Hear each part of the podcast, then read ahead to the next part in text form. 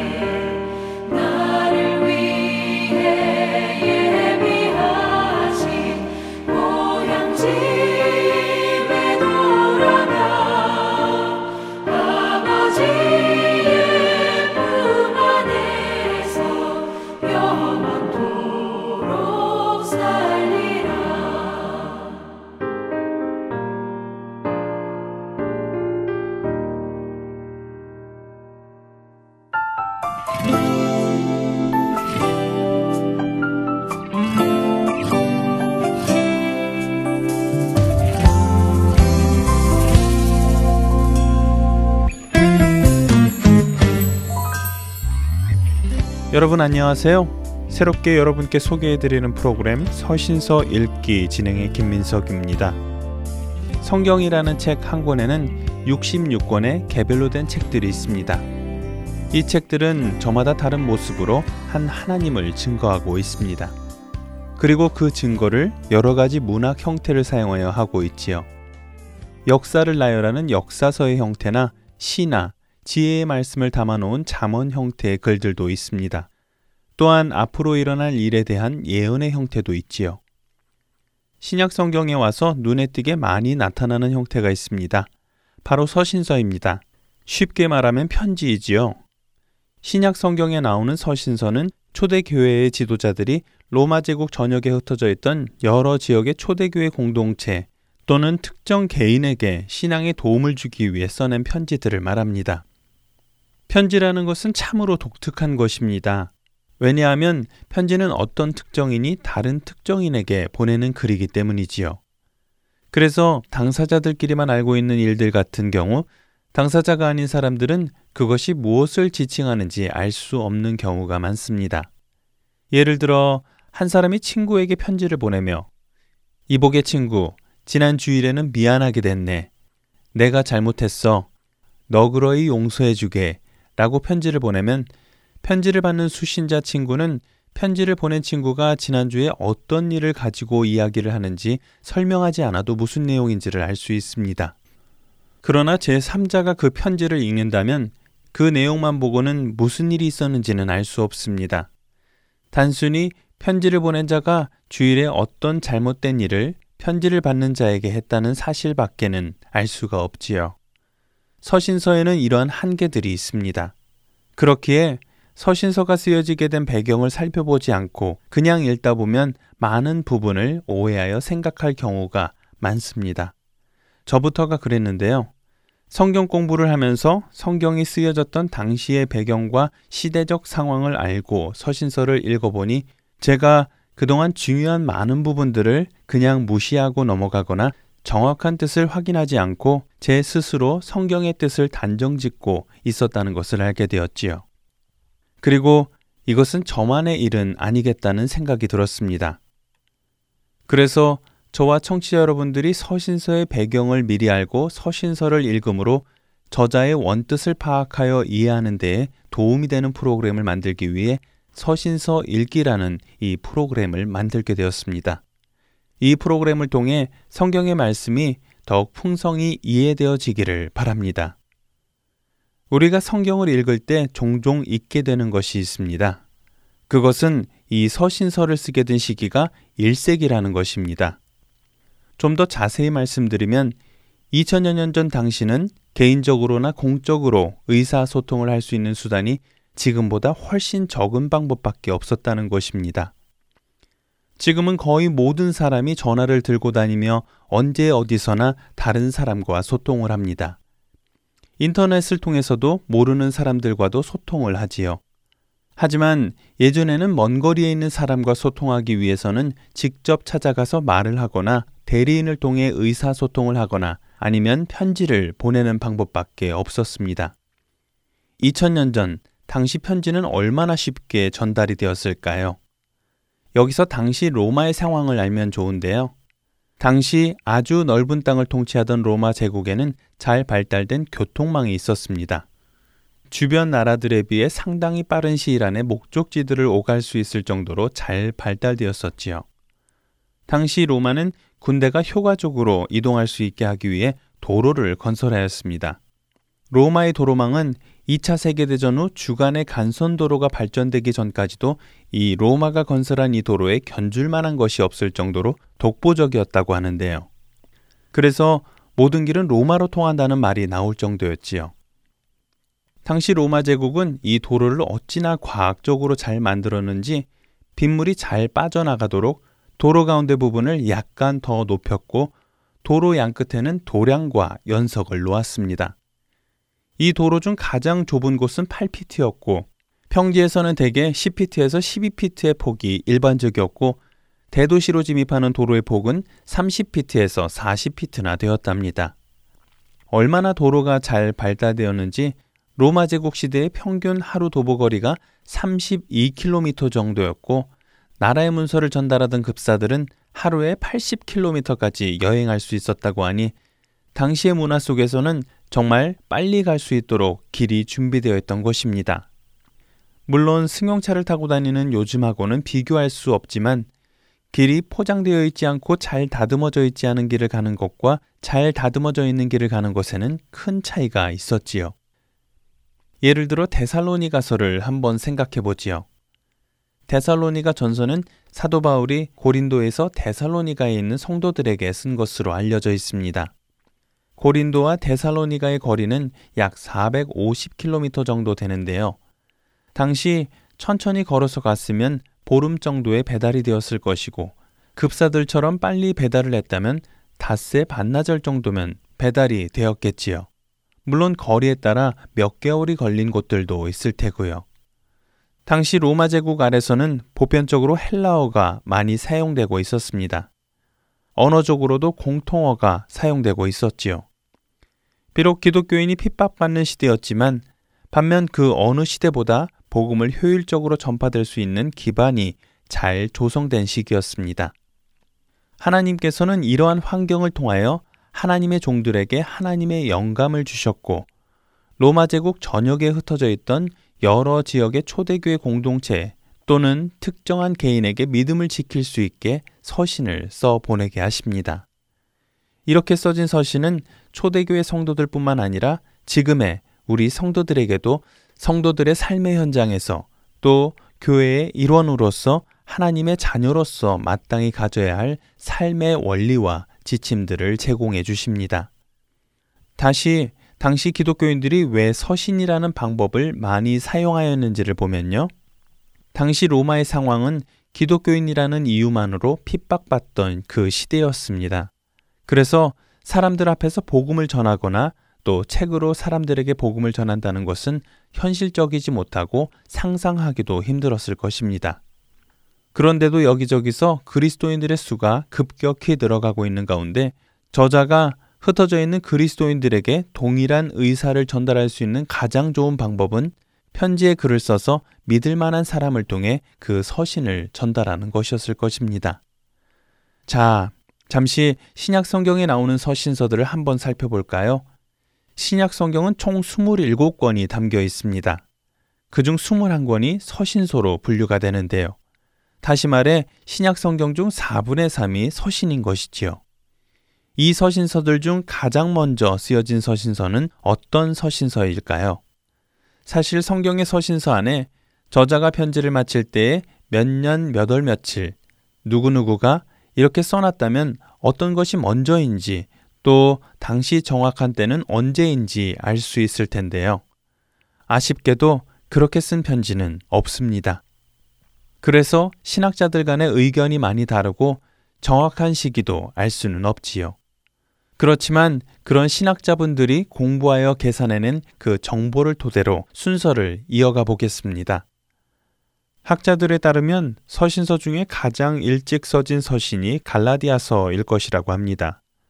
물론 학자들에 따라 야고보서가 가장 먼저 쓰였다라고 하시는 분들도 계시고요. 이미 말씀드린 대로 당시의 편지에 날짜를 기입하지 않았으니 우리는 어떤 서신서가 더 먼저 쓰였는지는 알 수는 없습니다. 하지만 갈라디아서나 야고보서 모두가 가장 빨리 써진 복음서라고 추측하는 마가 복음서보다도 10년은 더 빨리 써졌을 것이라는 게 학자들의 추측이지요. 이 서신서들을 쓴 사람들은 바울 외에도 베드로, 요한, 그리고 예수님의 동생인 유다가 있습니다. 히브리서의 경우 저자가 확실치 않아 누가 쓴 것인지 확실히 알 수 없는 편지도 있지요. 편지의 저자들은 이 서신을 통해 각 교회나 성도의 특정한 상황과 문제에 대해 그것들을 어떻게 해결해야 하는지 설득하기도 하고 경고하기도 하며 책망과 권면을 주었고 가르침을 주기도 했습니다. 그렇기에 서신서가 쓰여진 시대의 역사적 정황을 연구하는 것은 서신서를 이해하는데 아주 중요한 열쇠이며 기초가 되는 것이지요. 서신서는 아주 오래전에 쓰여진 것이기 때문에 현 시대적 관점으로 성경을 읽는다면 많은 부분에서 서신을 쓴 사람이 말하고자 하는 의미를 벗어나 잘못 해석하는 경우가 있을 수 있습니다. 서신서 읽기. 오늘은 서신서가 무엇인지, 왜 서신서의 배경을 알아야 하는지, 그리고 당시 로마 제국의 지리 상황도 조금 알아보았습니다. 다음 시간부터는 서신서에 대해 조금 더 깊이 알아보겠습니다. 다음 주에 뵙겠습니다. 안녕히 계세요.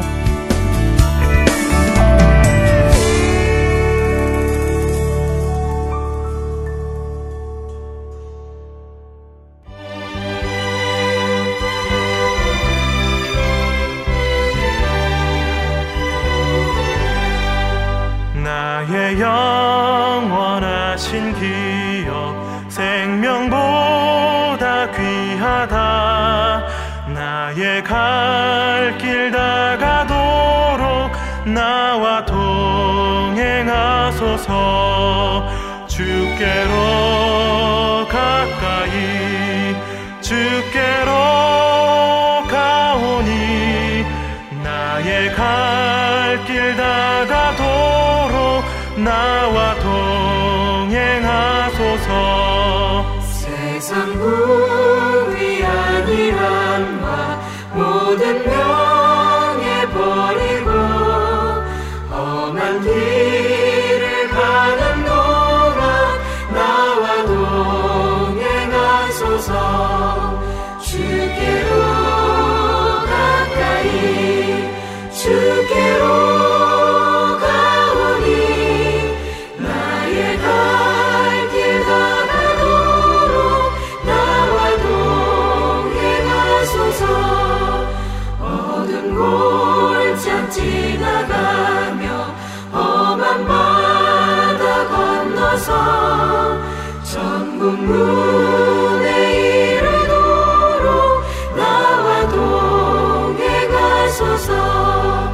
주께로 가까이 주께로 가오니 나의 갈길 다가도록 나와 동행하소서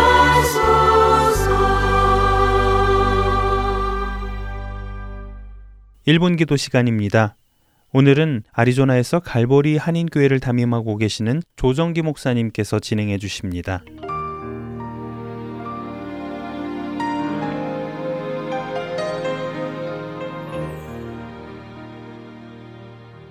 RTN 서울 복음방송 1분 기도 시간입니다.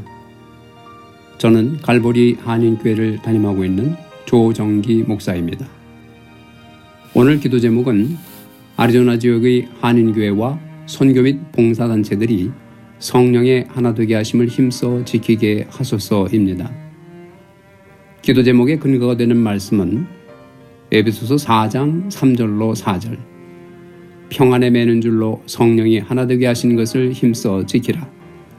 몸이 하나요 성령도 한 분이시니 이와 같이 너희가 부르심의 한 소망 안에서 부르심을 받았느니라. 오늘은 아리조나 지역의 한인교회와 선교 및 봉사단체들의 연합 하나됨을 위해서 기도하고자 합니다. 하나 된다는 것은 하나의 모임으로 통합되는 것을 말하진 않습니다. 모든 교회나 단체들은 크든 작든 예수님의 영광을 위하여 존재하며 나름의 사명을 감당하고 있고 모두가 하나님 나라를 섬기고 있습니다. 문제는 예수님을 머리로 한 지체로 부름을 받았음에도 불구하고 서로의 은사와 은혜를 나누어 섬기는 일이 일어나지 않고 있다는 것이죠. 우리가 모두 한 몸인 것을 깨닫고 서로에 대하여 기뻐하고 격려하고 소통하는 영적인 은혜를 나눌 수 있게 되기를 소망합니다. 함께 기도하는 시간을 갖도록 하겠습니다.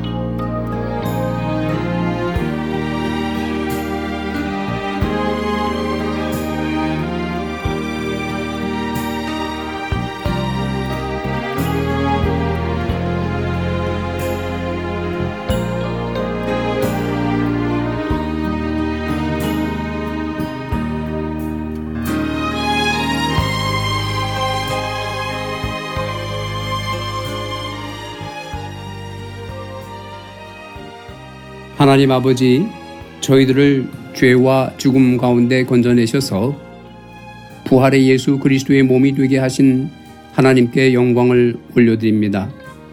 회개합니다. 자기 자신 외에 관심이 없는 세상의 풍조에 따라 이웃의 무관심한 죄를 용서하여 주시옵소서. 하나님 나라 예수 그리스도의 몸의 영광을 바라보지 못하는 어두워진 저희들의 영적인 안목을 새롭게 하여 주시옵소서. 한 몸을 이루어 진정한 부흥을 누리기를 원합니다. 몸이 자람으로 지체가 자라듯이 서로를 도와 모든 교회와 선교단체가 부흥하여 많은 생명의 열매를 얻고 감사와 기쁨의 찬송을 드리게 하여 주시옵소서. 이제 서로가 서로에게 하나님의 도우심의 손길이 되기를 원합니다. 믿음의 분량대로 주님의 사랑의 강권함에 따라 감당할 수 있도록 축복하여 주시옵소서 예수 그리스도 이름으로 기도하옵나이다. 아멘.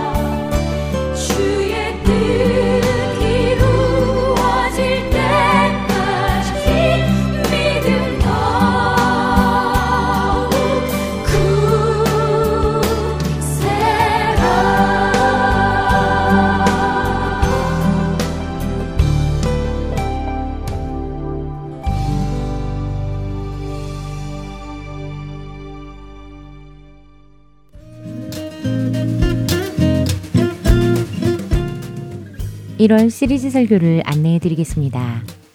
서울 베이직교회 조정민 목사님께서 성령에 관한 주제로 1월 한 달 동안 말씀을 전해 주십니다. 시리즈 설교는 주안의 하나 5부에서 들으실 수 있습니다.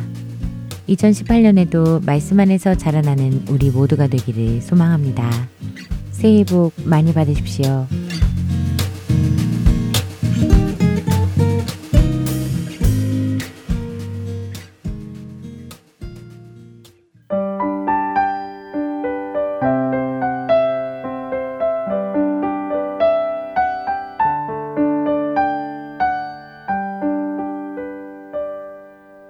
은혜의 말씀으로 이어드립니다.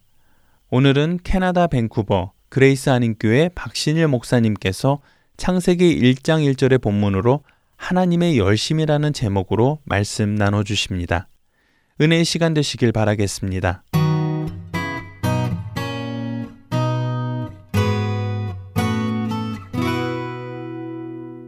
하나님 말씀은 창세기 1장 1절 한 절만 우리가 보도록 하겠습니다. 태초에 하나님이 천지를 창조하시니라. 오늘 하나님의 열심이라는 어, 제목으로 말씀을 좀 나누려고 하는데 열왕기하 19장 31절 이 말씀에 있는 여호와의 열심이 이 일을 이루리라라는 것입니다. 이 땅의 모든 족속 가운데 하나님의 말씀이 증거되고 전파되는 이 모든 것은 우리의 노력으로 되는 것이 아니라 하나님의 열심이 이 일을 이루실 줄로 믿습니다. 여호와의 열심이 이 일을 이루리라. 오늘 이 말씀의 주제인데 왜 창세기 1장 1절을 나눴냐면 어, 이 생각을 좀 하고 싶어서 그랬습니다. 하나님의 열심과 사랑은 어디로부터 나오는 것일까? 왜 하나님은 우리를 끝까지 사랑하신 것일까? 여러분, 하나님 우리를 왜 사랑하십니까? 저는 우리 사람들이 가지고 있는 사랑 중에 가장 긴 사랑은, 가장 오래 가는 사랑은 부모가 자식을 사랑하는 거라고 생각합니다. 경험적으로 보면 부부가 너무너무 사이가 좋아서 정말 죽어서도 사랑하는 분들이 많이 있지만 보내놓고도 끝까지 사랑하는 사람도 많이 있지만 그래도 부모가 자식 사랑하는 건 따라갈 수가 없습니다. 부모의 사랑은 그치지 않습니다. 저희 집에도 아이들이 둘이 왔다가 하나는 가고 지금 하나 남았는데 또 갑니다. 이제는 아이들이 나이가 들으니까 1년에 한두 번밖에 못 봅니다. 그래서 올 때 굉장히 반갑습니다. 나이가 들면 갈 때는요, 더 반갑습니다. 손주만 그런 게 아닙니다, 여러분. 아이들이 나이가 들면 집에 데리고 사는 게 아닌 게 맞는 것 같아요. 자기가 다 성인이 되었기 때문에 나가 사는 게 맞아요. 그럼에도 불구하고 신기한 게 있습니다. 나이가 들어가니까 오면 정말 반가운데 갈 때는 더 반가워요. 지들 삶이 있으니까. 우리 삶도 있고. 그런데 신기한 것은 그 떠나가는 아이들을 바라보면서 왜 다 모든 걸 주고 싶죠? 이 부모의 마음은 왜 중단이 안 되는 거냐? 얼마 전에 저희 딸 중에 하나가 제 방에 지하로 내려왔습니다. 제 서재에서 한참 얘기를 하다가 제 방을 둘러보더니 어떤 물건 가리키면서 아빠 저거 써? 그러더라고요. 가끔 써. 나는 자주 쓰는데. 내가 가져가도 돼? 제가 뭐라 그랬겠어요? 필요하면 가져가라. 근데 왜 제 말에서 이런 말이 나온지 모르겠어요. 이렇게 얘기했어요. 아빠 가진 게 다 네 거야. 근데 이 말도 부족해요. 제 마음속에 이런 생각이 들었어요. 나는 너한테 끝까지 줄 거야. 저는 이런 질문을 오늘 드리는 거예요.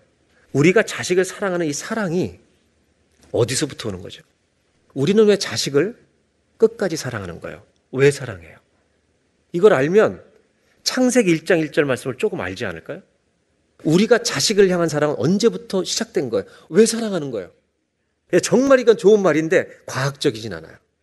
우리가 자식을 사랑하는 게 과학적이냔 말이에요. 과학적이지 않다는 거예요, 이것은. 그런데 사랑해요. 경험적인 거예요. 그래서 이렇게 말씀하시는 거예요. 우리가 낫기 때문에. 어쩜 우리보다 어머니들은 더 그 마음을 알 수 있죠. 그게 답이에요. 과학적인 답이 나오면 나중에 알려주세요. 이 세상에는요, 과학적인 답만으로 사는 게 아니에요. 경험적인 답이 있어요. 요즘은 인터넷을 보고 많은 사람들이 요리를 해요. 옛날에 어른들 김장 담을 때처럼 그런 김치를 안 하니까 요새는 전부 인터넷을 보면 모든 음식을 다 해. 그래가지고 뭐 몇 스푼, 뭐 2분의 1컵 다 이렇게 미리미 들어. 근데 옛날에 김장 잘 하시던 김치 진짜 맛있게 담그시던 어머님들 소금 얼마 넣어요? 답이 뭘 물어봐도 똑같아 하나. 얼마큼 넣어요? 과학적인 용어가 아니에요, 그거는. 과학적인 용어 아닌데 맞아요. 그분이 하면 맛있는 거 이게. 왜 그러냔 말이에요, 도대체 이거는. 여러분 경험이 과학을 이겨요. 왜? 과학은 이론인데 상황이 다르면 그게 안 맞아요. 창세기 1장 1절을 다시 보겠습니다. 태초에 하나님이 천지를 창조하셨대요. 무슨 말이에요? 이게 하나님의 사랑과 우리를 향한 열심의 근거예요. 하나님이 이 세상을 만드신 거예요. 우리를 만드셨기 때문이에요. 여러분, 창세기가 어떤 책인지 아십니까? 창세기는 한 문장으로 정리할 수 있어요. 레리 크랩이라는 상담학자가 묘하게도 성경책을 썼어요. 성경 창세기부터 계시록까지 66권을 하나님의 러블레터로 이해하고 몇 년 동안 썼냐면 3년 동안 창세기부터 계시록을 다 읽으면서 3년 동안 한 권의 책을 썼어요. 그 책 제목이 영어로는 66, 66 Love Letters. 한국말로는 하나님의 Love Letter. 레리 크랩은 3년 동안 이걸 공부하고 창세기를 한 문장으로 요약해요. 두 문장으로 요약해주면 한 문장으로 요약해드리면 이거예요. 창세기는 이런 책이에요. 나는 너를 위한 계획을 갖고 있다. 이게 창세기예요. 그런데 우리는 그 하나님의 그 놀라운 계획을 몰라서 내 멋대로 사는 거예요. 하나님 없이 사는 게 행복인 줄 알고 가요. 이것을 성경은 죄라 그래요. 창세기는 어떤 책이냐? 그렇게 아담이 쓰러지고 가인이 쓰러지고 이 시대가 쓰러지고 바벨탑을 짓고 하는데도 하나님은 우리의 실패 속에 들어오셔서 그 계획을 성취해 가시는 분이에요. 그 계획을 이루어 가시는 사랑의 열심이 창세기 1장 1절부터 요한계시록까지 흘러가는 거예요. 그래서 하나님은 내가 너를 지었다는 이 기가 막힌 표현을 창세기 1장 1절만 두는 게 아니라 성경 말씀 곳곳에 두신 거예요. 예레미야 1장에는 이렇게 말씀하세요. 여호와의 말씀이 내게 임하니라 이르시되 5절 내가 너를 모태에 집기 전에 너를 알았고 너를 성별하였고 너를 여러 나라의 선지자로 세웠노. 뭐라고 말씀하시냐면 우리가 어머님들이 우리를 뱃속에 짓기 전에 하나님 우리를 계획하셨다는 거예요. 하나님이 이런 계획을 가지고 우리를 한 사람 한 사람 이 땅에 있게 하셨다는 거예요. 그리고 더 놀라운 것은 하나님이 우리를 만드셨다는 것을 토기장이와 질그릇, 진흙에 비유해서 예레미야 설명하세요. 이런 것은 또 다른 비유에도 나와요. 성경의 곳곳에 이런 미닝들이 숨어 있다는 거예요. 성경을 보면 알 수 있도록. 우리는 부모에게 자녀로 태어나면 사랑을 전적으로 받게 돼요. 그러면 우리가 하나님의 사랑을 하나님이 아무리 줘도 모를 수 있어요. 어떤 사람만 할 수 있냐? 창세기 1장 1절을 믿는 사람만 거듭날 줄로 믿습니다. 그것을 믿게 되면 하나님의 사랑이 보이기 시작하는 거예요. 예레미야 18장 넘어가겠습니다. 3절 내가 토기장의 집으로 내려가서 본즉 그가 농로로 일을 하는데 4절 진흙으로 만든 그릇이 토기장의 손에서 터짐에 그가 그것으로 자기 의견에 좋은 대로 다른 것을 만든다. 하나님과 우리의 사이를 토기장인과 진흙으로 비유하는데 여기서 중요한 건 이거예요. 토기장이가 그릇을 우리가 원하는 대로 만들어주지 않으세요. 누구 의견에 좋은 대로. 누구의 자기가. 하나님이 좋은 대로 만드시는 거예요. 우리의 눈 사이즈를 누가 정해요?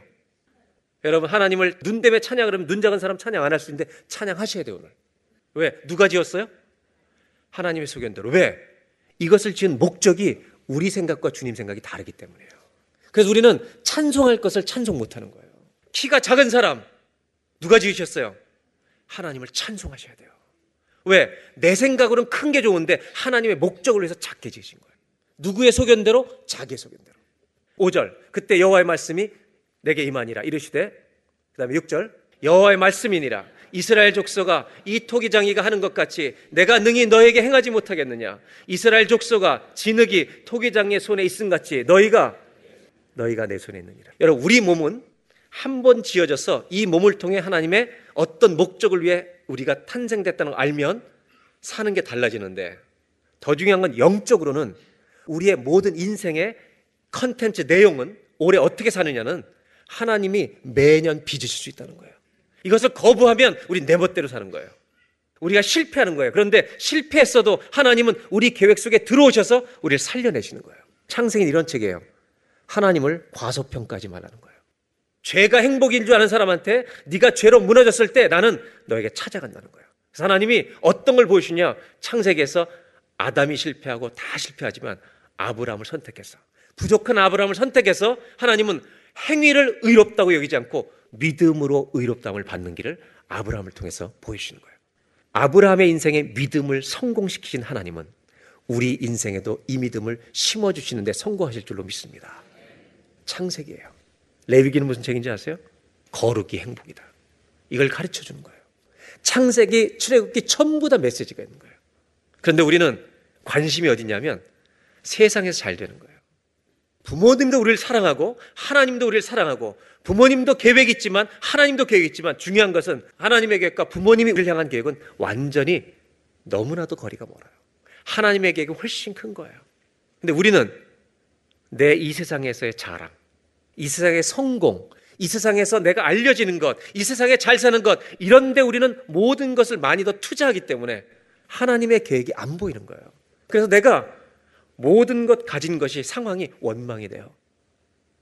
진흙과 토기장에 대한 이야기를 하나만 보여드리고 설교를 정리하도록 하겠습니다.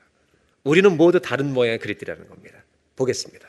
모든 진흙덩이가 그렇듯이 질그릇으로 최고의 작품이 되어서 왕궁의 식탁이나 부잣집의 장식장에 올라가는 것이 여러분 진흙들의 꿈이었습니다. 다행인 것은 우리들의 토기장이가 이 나라 최고의 장인이라는 것이었습니다. 그가 만든 그릇들은 거의 다 왕궁이나 부잣집으로 팔려나갈 만큼 실력 있는 장인이었습니다. 어느 날 토기장이가 내 앞에 앉아서 나를 반죽하기 시작했습니다. 그러자 나도 흥분하기 시작했습니다. 이 세상에서 가장 멋진 작품으로 태어날 내 모습이 떠올랐기 때문입니다. 그런데 좀 이상했습니다. 토기장이가 빚는 나의 모습은 이전과는 전혀 다르기 때문이었습니다. 한쪽으로 기울어진 주둥이에 유난히도 넓은 손잡이. 나를 지켜보는 다른 진흙들의 웃음소리가 들렸습니다. 난 너무 속상해서 눈물이 나올 것만 같았습니다. 나를 이런 흉측한 모습으로 빚은 토기장의 손길이 밉고 또 미웠습니다. 마지막으로 불가마에서 나온 내 모습은 정말 절망적이었습니다. 토기장이가 날 왜 이런 모습으로 빚었는지 도무지 이해할 수 없었습니다. 하지만 토기장이는 내가 완성되자마자 나를 품에 안고 어디론가 뛰어갔습니다. 그가 도착한 곳은 어느 가난한 농부의 집이었습니다. 아무리 나를 이렇게 가난한 농부에게 팔려고 했어도 이런 모양으로 만든 토기장이가 나는 생각할수록 미웠습니다. 자기 자신을 억울해하는 분이 있다면 잘 들으십시오. 차라리 바닥에 떨어져 깨져 없어지기를 바랄 뿐이었습니다. 그런데 밖으로 나온 농부의 모습을 보는 순간 난 너무 놀라고 말았습니다. 그 농부는 농사일을 하다가 두 손이 잘린 사람이었습니다. 그래서 그는 평범하게 생긴 그릇을 사용할 수가 없었던 것입니다. 토기장이는 이 사실을 알고 이 농부를 위해 손이 아닌 팔로 사용할 수 있는 나처럼 생긴 못생겼지만 이 그릇을 만들었던 것입니다. 나를 붙잡고 눈물을 글썽이며 고마워하는 농부에게 토기장이는 하나님은 말씀하셨습니다. 더 고마운 것은요. 내가 이 질그릇을 만들면서 이렇게 기뻤던 적은 처음이요. 당신은 나의 최고의 작품이요. 토기장이가 만든 최고의 작품이라는 나라는 사실을 그때 깨달았습니다. 그리고 나를 빚던 토기장이의 따스한 손길을 하나님의 사랑을 이제야 알 수가 있었습니다. 다 다른 상황에서 시작하면 세상에 돈을 놓고 갔다 보면 절망할 사람이 있습니다. 내가 처한 환경을 비교해 보면 남들과 비교가 안 돼서 깨진 그릇 같습니다. 주님이 말씀하십니다. 목적이 다르다. 나는 너를 백만 명이 아는 사람으로 지으려고 하는 계획이 나의 계획이 그게 아니다 먼저가. 하나님의 계획은 다릅니다. 뭔지 아십니까? 하나님의 목적을 위해 쓰는 건데 주의 영광을 위해 우리를 여기에 이렇게 빚으셨다는 것입니다. 여러분이 아무리 지금 힘들고 어려운 상황이 있더라도 여러분은 하나님의 지금 최고의 영광을 드리는 작품으로 쓰임 받을 수 있는 여러분이라는 걸 잊지 마시고 출발하셨으면 좋겠습니다. 눈이 작아도 괜찮아요. 돈이 없어도 괜찮아요. 저는 제가 목회하면서 잊을 수 없는 사람들이 있습니다. 제 마음속에 잊을 수 없는 사람들. 그 중에 한 사람이 제가 30대 만났던 50대 중반의 과부 집사님이었습니다. 남편이 30대 일찍 돌아가셨습니다. 20년 동안 성가대를 하신 분입니다. 근데 제가 목사 안수 받고 이제 처음으로 담임 목회하러 나갔던 때인데 교회 남편 중에 한 사람이 교회를 안 다니는데 2주 동안 실종이 된 거예요. 결국 경찰서에서 다 찾았는데 야산에서 시체로 발견됐습니다. 예수도 안 믿고 돌아가신 겁니다. 아내만 교회를 나온 거예요. 저는요, 30대 초의 젊은 목사가 영안 위문하러 갔는데 할 말이 없었습니다. 내가 무슨 위로가 되겠습니까? 그때 저희와 같이 신방 갔던 교인 중에 그 55세 권사님 있잖아요. 30대부터 과부된 권사님이 그 집사님을 껴안고 울기 시작했습니다. 네 마음 내가 안다. 그 여자와 비슷한 나이에 남편을 잃었습니다. 끝나고 권사님한테 이렇게 얘기했어요. 당신이 오늘은 목사님입니다. 저는 그날 이런 걸 보았습니다. 우리 아픔이 사람들을 싸매는 하나님의 영광의 그릇이 될 수 있다는 것입니다. 원망하면서 시작하지 마십시오. 억울하게 시작하지 마십시오. 하나님은 승리하실 것입니다. 하나님이 우리를 주신 창세기 1장 1절의 목적은 우리의 성공이 아닙니다. 우리가 천만 명에 알려지는 유명한 사람이 되는 게 아닙니다. 딱 한 가지입니다. 하나님의 영광을 위하여 지으신 것입니다. 하나님의 영광을 드러내기 위해서. 주님의 영광을 드러내는 일에 이름 없는 자들이 되기를 주의 이름으로 축원합니다. 하나님이 우리를 왜 사랑하시는지 믿음으로만 알 수 있습니다. 하나님이 우리를 낳으셨기 때문입니다. 그리고 하나님은 우리를 사랑하시고 낳으셨기 때문에 놀라운 계획을 가지고 계십니다. 하나님의 이 계획을 향한 열심은 한 사람을 성공시키는 것, 세상적으로 부자가 되는 것에 하나님의 초점이 먼저 있지 않습니다. 하나님은 우리 한 사람 한 사람을 지으실 때 가장 중요한 목적이 하나님의 영광을 드러내는 것입니다. 그리고 우리에게 예수님을 보내주셔서 그를 믿는 자마다 영생을 얻고 하나님의 영원한 잔치에 우리를 초대하시려는 것입니다. 하나님, 우리가 먹고 사는 모든 일에도 최선을 다해야 합니다. 아이들은 공부하는 일에도 최선을 다해야 합니다. 그러나 이 모든 것들이 하나님의 영광의 초점이 맞추어지게 하여 주시옵소서. 억울하고 원망하며 사는 아니라 감사함으로 하나님의 영광을 바라보며 하나님의 마지막 영원한 잔치에 들어가 천국 잔치에 참여할 날을 기대하며 살아가는 우리 모두가 되게 하여 주시옵소서. 그래서 사도 바울은 이렇게 말합니다. 지금은 너희가 희미하게 보이지만 그날에는 주님과 얼굴과 얼굴을 맞대고 볼 것이라고.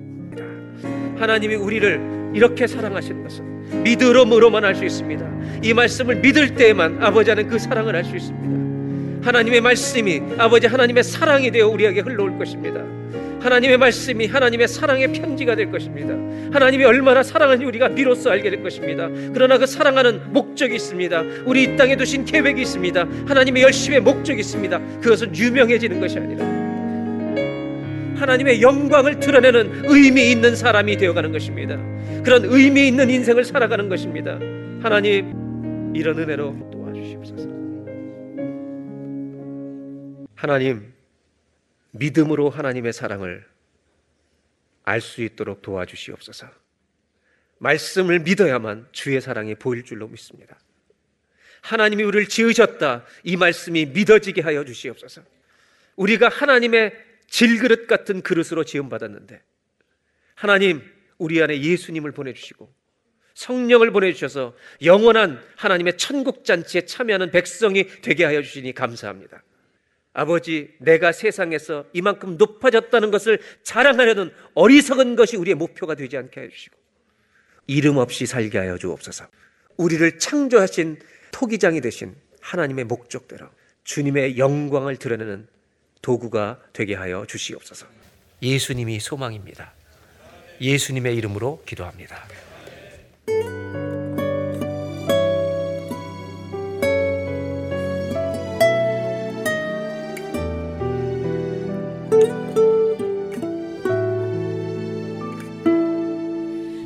지으신 이가 하나님. 나를 부르신 이가 하나님. 나를 보내신 이도 하나님. 나의 나 된 것은 다 하나님 은혜라. 나의 달려갈 가도록 나의 마지막 홀 다하도록 나로 그 십자가 품게 하시니 나의 나된 것은 다 하나님 은혜라. 한량없는